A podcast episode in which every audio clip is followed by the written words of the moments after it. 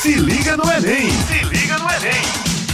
Olá, pessoal! Estamos aqui na Rádio Tabajara com o programa Se Liga no Enem, programa de preparação para o Exame Nacional do Ensino Médio produzido pela Secretaria da Educação do Estado. O programa ele vai ao ar de terça sexta-feira a partir das 18 horas. E esse momento eu queria convidar você, meu amigo, minha amiga, que está se preparando aí para fazer o Exame Nacional do Ensino Médio, para uma conversa com o pessoal de humanas, do componente de história, do componente de sociologia, do componente de geografia e filosofia. Esse vai ser um dia que você vai tirar para fazer essa prova junto com redação. Então, nós aqui estamos preparando uma aula para vocês que seja com assuntos principais aí que caem no Enem. A gente denominou aqui essa aula de as nossas é, nosso dicas de ouro para que você chegue lá no Enem, para você que tem esse objetivo de fazer um vestibular, de entrar na universidade, você vai ter aqui essa aula importantíssima com dicas de ouro para você, tá? Para isso, eu vou estar tá chamando essa equipe maravilhosa que vem desenvolvendo aulas de preparação para o Exame Nacional para todo o estado da Paraíba. É, o professor de Geografia, professor Caio. Opa! E aí, galera, tudo jóia? Vamos com tudo, detonar e, obviamente, focar nessas dicas de ouro que vão fazer uma grande diferença para quem vai prestar o Enem e está aí concentrando nos estudos. Vamos com tudo. Vou chamar aqui a professora de Sociologia, Eveline. E aí, galera, vamos se concentrar nas dicas que a gente vai dar hoje aqui para que estejamos preparados, preparadas, preparados para a prova de humanas do Enem. E chama aqui para fechar esse time das dicas de ouro de hoje o professor Ijaelso, professor de filosofia. Olá, pessoal, estamos aqui alinhados e com todo o esforço para fazer uma aula muito bacana para todos vocês que estão aí em preparação para a prova do Enem. Da filosofia, nós vamos comentar aqui sobre a racionalidade. Então, espero contribuir com o sucesso de cada um de vocês. E quem está se preparando para o Enem e para fazer a prova de humanas tem que estar tá ligado em dois cenários históricos importantes, tá? Eu estou falando da Revolução Industrial, eu estou falando da Revolução Francesa. Nós vamos discutir, discutir, conversar um pouco, né, sobre isso a partir da visão da geografia, da sociologia, da filosofia e da história. Então você anota aí no seu caderno, Revolução Industrial, Revolução Francesa e todos os outros conteúdos que forem sendo colocados aqui para vocês, porque é importante você ter alguns pontos que sejam chave para fazer a prova de humanas, e um desses pontos são esses dois capítulos da história. O capítulo sobre a Revolução Francesa, por exemplo, ele é um capítulo que vai falar sobre as mudanças políticas. Imaginem que o mundo já foi, em algum momento, conduzido, quando eu digo mundo, eu estou falando muito mais da Europa, mas aqui no Brasil também. A gente teve um mundo em que quem mandava eram quem? Faraós, depois quem? Os reis. Então, esse mundo em que rei, que faraós, em que uma pessoa só usufruía do poder como um todo, fazendo leis, fazendo, é, executando leis, ou criando leis, ou fazendo do seu bel interesse a, a condução da sociedade. Então, tudo isso é o que se chama lá atrás de absolutismo tá? Todas é, as no... toda essa essa o que a gente tem hoje em dia enquanto sociedade, em termos de lei, em termos de comportamento, tem muito a ver com a Revolução Francesa. Veja, antes da Revolução Francesa, a França, que era o país mais populoso do mundo, ele tinha ali, imagine uma pirâmide, e na, lá em cima da pirâmide, 2, 1% da população era o clero, era as pessoas que se dedicavam à religiosidade, ao poder religioso das igrejas. Esses não pagavam impostos. Também tínhamos os nobres, esses já nasciam em berço de ouro, formando aí 2% da população, também não pagavam impostos. 98% da população, ou seja, o restante, que se chamou de povo, e aí tá os trabalhadores, estão aí as pessoas é, que trabalham tanto no meio rural como no meio urbano, todas elas tinham que pagar impostos, 98% da população. E o que que isso tem a ver com a Revolução Francesa? Foi nesse momento que as pessoas tomaram o poder, foram às ruas e questionaram de maneira expressiva esse modelo de sociedade. Então, a revolução ela vem destronar o rei, ela vem desconstruir essa sociedade chamada absolutista e criar o que nós hoje podemos entender como algo muito parecido com esse nossa, esse nossa democracia, esse Estado de Direito. Ninguém pode, em hipótese alguma, é, sem que haja uma defesa, o habeas corpus, por exemplo, ou qualquer coisa que diga do direito que você tem, ninguém pode te tirar o direito porque está lá na lei. Antes não tinha isso, antes da Revolução Francesa. Então, qual é a outra grande mudança? Lei. A lei é igual perante a todos, pelo menos deveria ser, mas isso já é um passo fundamental para que a gente entenda aqui o nosso, a nossa sociedade e o que ela tem a ver, galera, com o que aconteceu lá atrás, nesse tal capítulo da Revolução Francesa, tá? Eu vou deixar aqui aberto, porque eu queria também a contribuição aí dos meus colegas que queiram falar sobre esse cenário ou queiram trazer também para os seus componentes, tá bom? Tiago, é muito interessante isso que você é, vem colocando aí sobre essa, Já, essa... Elson, você quer falar? É, Tiago, é muito interessante, né, isso que você está colocando sobre essa questão do, do iluminismo, dessa mudança aí é, de época que traz a sociedade e que, é, que vai trazendo aí um pouco dessas mudanças. E eu diria que essas mudanças, elas são complementadas aqui por, por esse pensamento filosófico. É, com a modernidade, então, vai sumindo todas aquelas ideias míticas, aquelas ideias de, é, de verdades absolutas, e passa-se a trazer aqui uma concepção é que a filosofia vai chamar de racionalista ou racionalismo.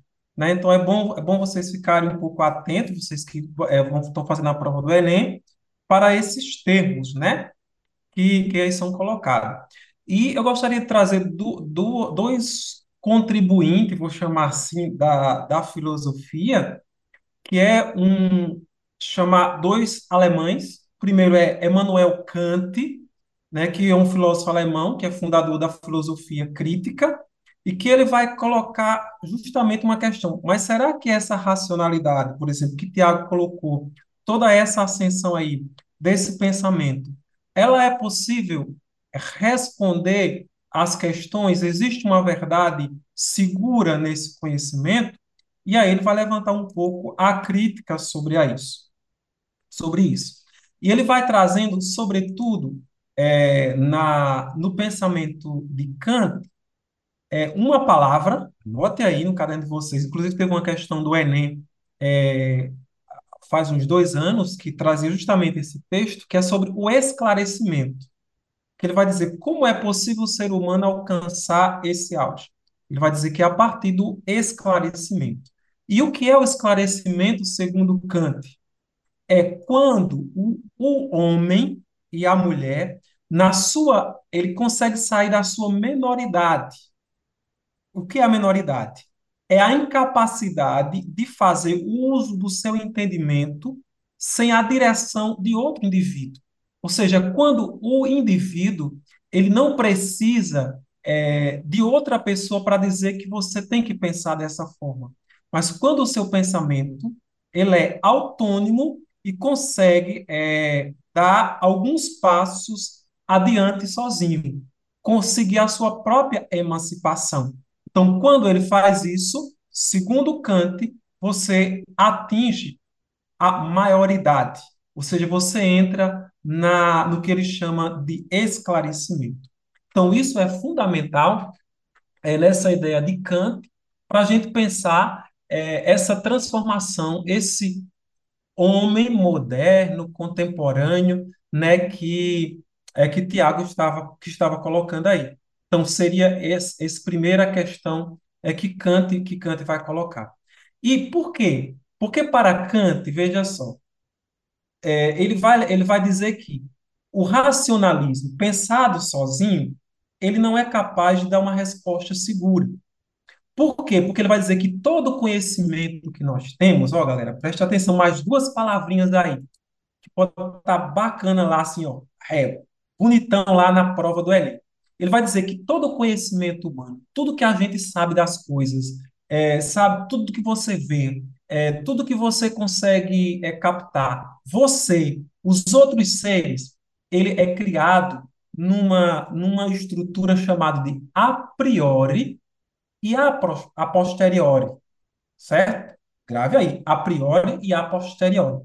O que seria o conhecimento a priori? Seria aquele conhecimento que não depende da experiência do tipo de conhecimento que é justificado sem ter passado pela experiência. Ou seja, é aquele conhecimento intelectual que a gente tem das coisas. É aquele conhecimento, aquilo que a gente está fazendo aqui. Essa, essa aula, essa tentativa de cada um de nós explicarmos aqui essas coisas. E o poster, a posteriori seria aquele conhecimento que depende da experiência, que sem a experiência é, nós não podemos é, contemplar, nós não podemos alcançar. Por isso o conhecimento posterior ele é posterior a essa experiência. Ou seja, eu, eu preciso às vezes me queimar lá no meu trabalho, e aí eu, a criança, por exemplo, ela não tem a noção do fogo. Se você acende uma vela, então ela vai colocar a mão. Por quê? Porque ela não teve a experiência. Então, esse é o conhecimento que Kant vai dizer que ele é necessário, que é o conhecimento a posteriori, que você tem, você tem um conhecimento teórico, entendeu, das coisas, mas ele não basta para que você se aproxime a um conhecimento é, que seja mais seguro possível. Então, Na seria... prática, né, professor? Isso. É, dizer, então, o conhecimento, pelo que o senhor está falando, é, tem a ver com a prática também, não é só Uhum. teoria, né? Não é só a Isso. gente achar que vai ler as coisas, que vai entender o mundo, a gente também tem que ver o mundo prático, né? O senhor falou algo interessante, que o senhor citou modernidade, e eu acho que isso é um peso muito interessante, né, para a sociologia, porque é, é o que estreia esse nosso pensamento. A gente não pensava assim. O pensamento ele tem as suas mudanças também, né? Então, para isso, eu queria chamar aqui a professora Eveline, para que ela pudesse falar um, um pouco mais para nós em relação à questão da modernidade e também do que o que nós construímos com essa modernidade foram os estados, né? Estado pensado como estrutura política, né, professora? E aí eu gostaria que a senhora contribuísse aqui com a gente. Fique à vontade. Ai, obrigada, professor Tiago. É, eu queria perguntar se Israelson concluiu essa fala do, do Immanuel Kant, né? Do Sim, Israelson. deu para a gente, acho que deu para sentir um aperitivo um pouco dessa, dessa noção aí, do, do que é a priori do conhecimento a posteriori, que é justamente para a gente entender que, segundo Kant, é, se a gente extremar um lado ou outro, nós, não, nós vamos buscar um conhecimento que não é um conhecimento esclarecedor, mas é um conhecimento é, é, de fundamentalista, que vai, que vai privilegiar um lado ou outro. Então, seria pensar um conhecimento racional, mas que levasse em consideração essa o, o teórico, mas também o prático. Não seria somente isso. Ótimo. Pensando em teoria e prática, em racionalidade, modernidade, Estado. E é, essa questão que você colocou agora dos extremos, que a gente pensa em disputa, disputa para a gente na sociologia e no mundo é poder, e poder está associado à política, e política está associada a Estado, ao Estado, esse Estado que nós conhecemos como Estado de direitos, que ao qual nós pertencemos enquanto cidadãos cidadãs, né? O que nos dá uma nacionalidade, ao qual nós temos um registro, enfim, esse Estado, né, que é um Estado moderno, o Estado tal qual nós o conhecemos, ele se constrói na modernidade, como já foi citado aí pelo professor Tiago. Esse tempo histórico que nós vivemos, que é a modernidade, que vem imbuída do pensamento racional. E aí, gente, o Estado ele não surge do nada, né? O Estado ele vem se construindo a partir de muitos eventos e também de pensadores que vão nos dizer como esse Estado é mais ou menos estruturado, tal como nós os, o conhecemos. E aí, para isso, nós temos três autores que são chamados de teóricos contratualistas e que muito possivelmente podem estar aí em alguma das questões é, do Enem, onde vocês vão se deparar com é, o que eles dizem sobre como era a sociedade antes do Estado, da construção do Estado, e a sociedade agora usando uma palavra, né, que Israelson nos trouxe anteriormente, a posteriori. Vamos fazer uso do que é dito aqui, né?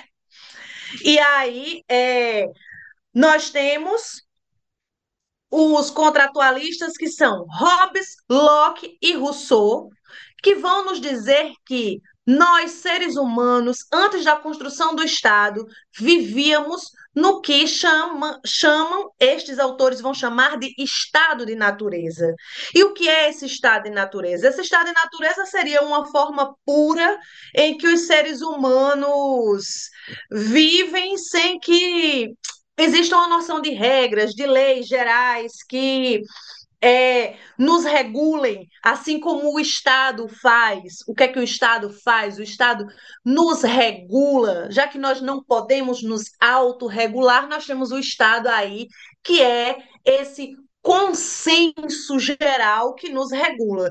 E o Estado surge a, partir do contrato social. só que o contrato social, gente, ele não é um contrato social feito em um único molde. Esse contrato social, para cada um desses teóricos contratualistas, ele é feito em um molde diferente. E aí, para Hobbes, o contrato social de Hobbes é o contrato social que firmou o Estado que nós conhecemos como o Estado absolutista, tá? O Estado onde nós colocamos nossa vida, nossos pertences, tudo nas mãos de um rei, por exemplo. Então, nós temos a formação de um Estado absolutista. O que é que Hobbes diz que é, como é que nós, seres humanos, vivemos no estado de natureza antes do contrato social? Nós vivemos é, como é, seres sem regras que somos lobos. Ele vai dizer que o homem é o lobo do próprio homem. E aí, ao formar o contrato social, ao firmar, ao formar, não, ao firmar o contrato social, nós temos um, a formação de um Estado absolutista. Locke, que é um autor um, mais à frente, um século mais à frente, que já vive dentro desse estado absolutista, vai pensar que o ser humano ele nasce livre e o ser humano ele tem direito à vida e ele tem direito a bens, a tudo que ele construiu. O ser humano no seu estado de natureza ele é livre e ele tem direito a tudo que construir é, todas as suas posses. E aí, é, tendo como sua primeira posse seu corpo. E Locke vai nos dizer que o contrato social que nós fazemos é o contrato social que nos torna, é, nos coloca no Estado liberal. O contrato social que Hobbes, Hobbes, perdão, gente, Locke nos propõe é o contrato social que nos firma o Estado liberal, onde nós somos donos e donas do nosso próprio corpo e de tudo que nós construímos. E o contrato social do Estado liberal é que o Estado deve nos garantir a vida e nos garantir que nós continuemos donos e donas de todos os nossos pertences. Por fim, gente, nós temos Rousseau, que vai dizer que nós, seres humanos, nosso estado de natureza, somos bons, boas, nós somos bons e boas por natureza, e que viver em sociedade nos corrompe. E a nossa necessidade do contrato social, desse Estado que vai regular as nossas vidas, ele se dá porque nós precisamos viver de forma coletiva em que seja garantido o direito à vida, à liberdade e também os bens, a participação política. E aí, a partir do momento em que a gente participa e decide coletivamente, nós firmamos o contrato social que gera o Estado democrático. Tiagão, segura essa. Show de bola, show de bola, professor Eveline. Eu acho que aqui, pessoal, vocês estão tendo a oportunidade de entender esses pensadores que parece que a gente não conhece, mas que são profundamente importantes na maneira que a gente pensa o dia de hoje, certo? É... Pessoal, é, estamos aqui na Rádio Tabajara com o programa Se Liga no Enem, programa de preparação para o Exame Nacional do Ensino Médio, produzido pela Secretaria de Educação do Estado. O programa ele vai ao ar de terça a sexta-feira a partir das 18 horas, beleza? Olha só, agora eu queria chamar é, o professor Caio. É, e aí, professor, como a gente tinha falou agora, a gente falou bastante da Revolução Francesa, né? Dos pensamentos, dos pensadores, né? Que a Revolução Francesa traz essa questão, essa carga política mesmo, de pensar o mundo. E aí, eu gostaria de escutar do senhor um pouco da geografia em relação à, Revolução Industrial, que é esse outro capítulo, né? Essa, essa outra visão de mundo e o quanto que isso influencia nos nossos dias, tá bom, professor Caio? Fique à vontade, professor de Geografia, por favor. Valeu, Tiagão. Poxa, tem total conexão. A gente começa agora, né, a era do iluminismo, das luzes, né? Então a gente vai ter já um contexto aí muito, muito propício ao desenvolvimento tecnológico. Claro, esse desenvolvimento tecnológico, ele traz consigo também o desenvolvimento econômico, né? É, essas tecnologias a gente tem que entender que estão em prol do próprio sistema capitalista. E a burguesia estava querendo dinheiro. Dinheiro é o quê? Poder.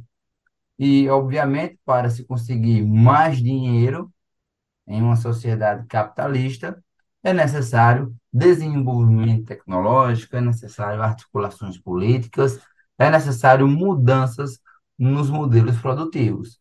E falando sobre isso, a gente já pode conectar. Porque antes a gente tinha, antes da Revolução Industrial, lembrando, a primeira Revolução Industrial, ela vai surgir lá no final do século XIX, por volta de, mil, é, de 1760, nesse período aí. E o que acontece? Desse período aos dias de hoje, a gente começa a ter grande desenvolvimento tecnológico. Antes da Revolução Industrial, que ficou mais restrita ao continente europeu, a primeira revolução, que vai ali de 1760 a 1850, antes dela, como é que eram as produções, como é que as mercadorias eram feitas? A partir da utilização de ferramentas simples. Eram manufaturas, ou seja, produtos feitos com as mãos. Então, a gente não tinha ainda a maquinofatura. Com a primeira revolução industrial, a gente vai dar início à produção maquinofaturada. Maquinofaturada. Como assim maquinofaturada? Com o auxílio das máquinas. E as primeiras fábricas eram fábricas têxteis, até porque as primeiras máquinas eram os teares mecânicos movidos a vapor.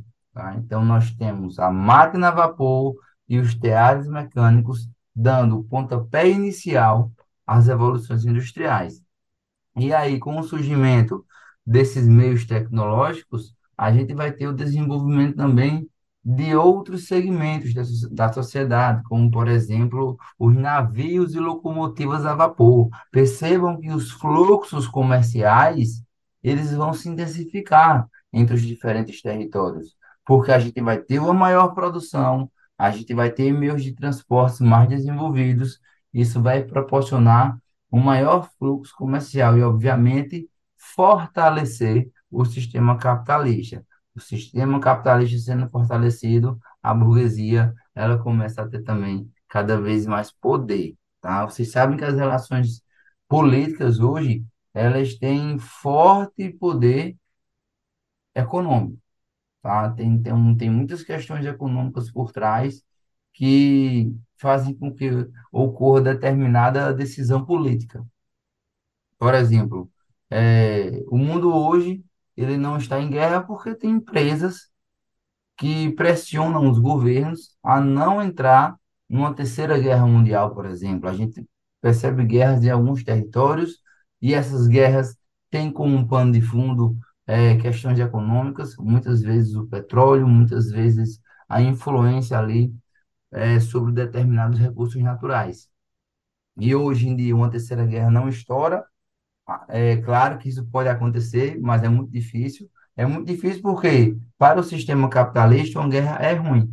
Claro que é bom para alguns setores, né? É bom, por exemplo, ali para a indústria bélica, para a indústria ali que fazem é, roupas para os soldados, né? Os insumos, os enlatados, tudo, mas enfim, todo o restante acaba sendo ruim. E por conta disso, o que é que a gente vai ter? A gente vai ter o sistema capitalista, os grandes empresários influenciando nas questões políticas.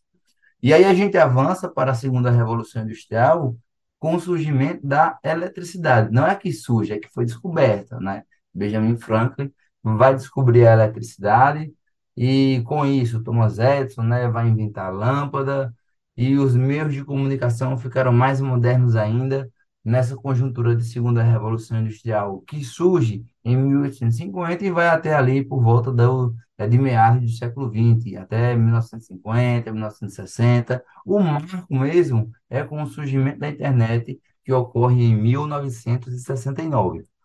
E aí os meios de comunicação ficando cada vez mais modernos, estimulando cada vez mais as relações comerciais. Agora é compre, compre, compre, compre no rádio, na TV, certo? No telefone, surgiu também o telégrafo. Então, percebam que esses meios de comunicação e essas tecnologias, elas servem para poder facilitar a vida dos povos, a vida das sociedades mas ao mesmo tempo elas têm como objetivo a obtenção de lucros.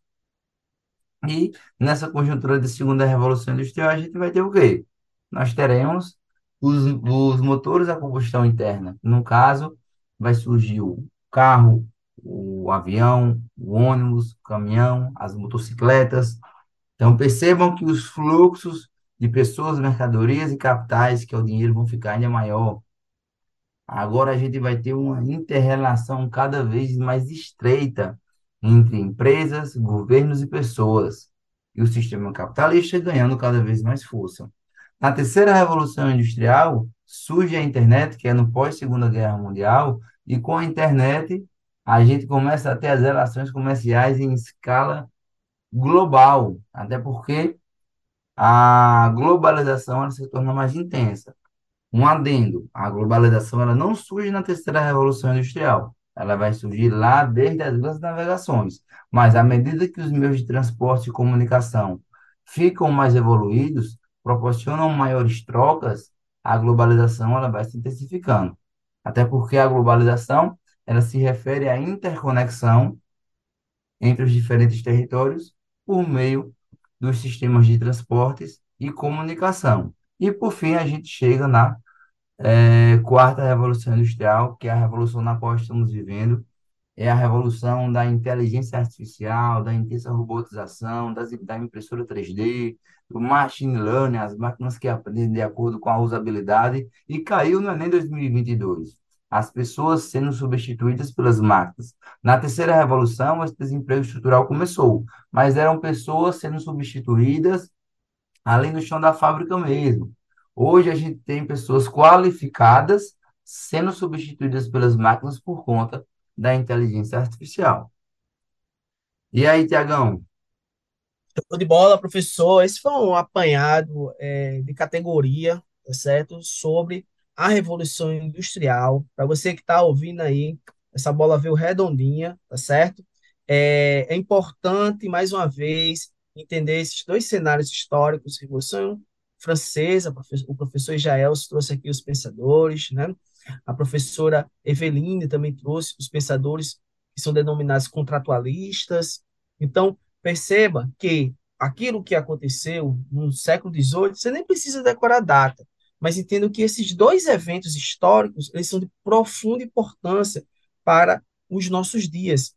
A questão da Revolução Industrial, por exemplo, é, perceba, um motoboy hoje em dia, ele está inserido total na globalização.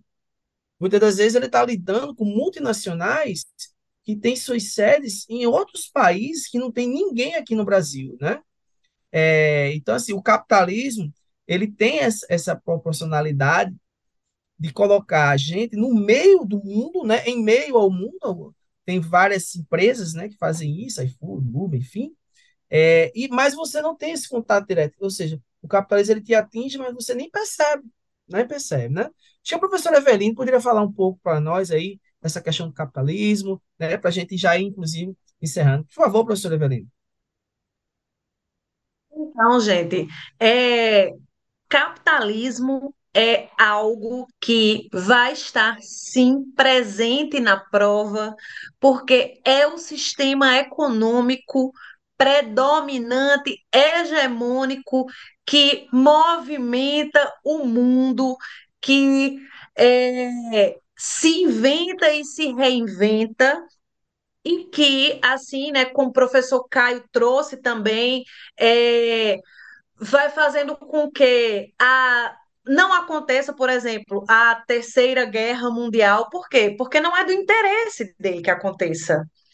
E tudo que nós fazemos, que nós consumimos, que nós produzimos, é impulsionado e é incentivado pelo capitalismo, que é o sistema econômico vigente. Então, prestem muita atenção na hora de estar fazendo a prova, leiam com atenção e foco as questões que vão vir para vocês na prova do Enem, que é uma prova crítica, é uma prova que ela traz questões que são críticas ao nosso tempo e aos nossos é, sistemas econômicos, políticos, sociais, culturais. É isso, professor Tiago, Caio, Jaelso, entrego aí para vocês e desejo a quem vai fazer a prova do Enem uma excelente prova. Professor Jaelson, por favor. Pois bem, pessoal, isso mesmo, né? Só, só contribuindo aqui, somando ainda um pouquinho mais com tudo isso que os nossos colegas já colocaram aqui para vocês, né? O professor Tiago, Caio e Eveline, é dizer que é, e, e esta questão dessa contextualização, quando nós falamos sobre modernidade, contemporaneidade, então é preciso entender essa sociedade que está em total mudança.